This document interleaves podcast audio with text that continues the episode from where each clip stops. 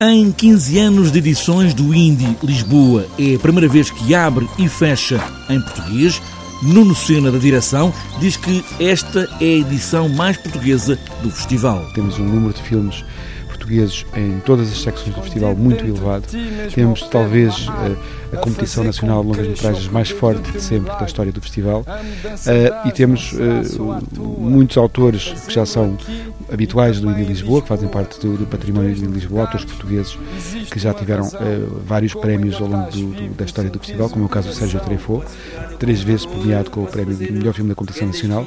que está de volta ao festival e que é o filme de encerramento. o filme Raiva é a sua mais recente obra e, e, e fecharemos o festival com, com esse filme.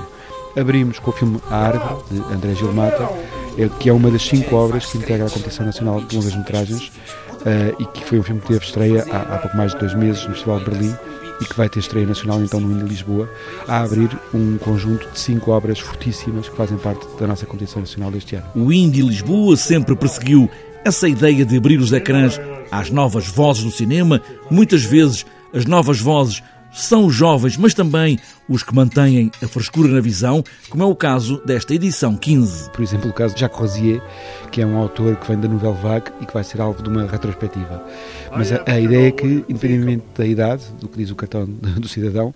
que haja uma cabeça que olha para o cinema como qualquer coisa que está pronta sempre a ser reinventada e redescoberta. E eu penso que isso é transversal a toda a programação do indie e é, sobretudo, verdade na competição internacional. É bom olhar para os muitos filmes que estão a concurso, seguir-lhes o rasto na programação e também levar os miúdos, porque é aí que um dia hão de sair novos realizadores ou apenas espectadores. Neste caso, com a programação do Indy Júnior. É o irmão mais novo do Indy Lisboa uh, e tem uh, esta vontade de chegar a espectadores que vão desde os 13 anos de idade até aos 15, 16,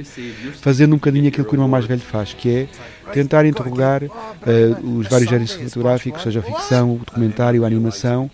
proposta de novas linguagens, novas temáticas, abrindo a cabeça dos pequenos espectadores para a curiosidade, para a descoberta e para uh, uma compreensão mais geral do mundo e do lugar do cinema nesse mundo. O cinema independente, 15 anos de festival em Lisboa.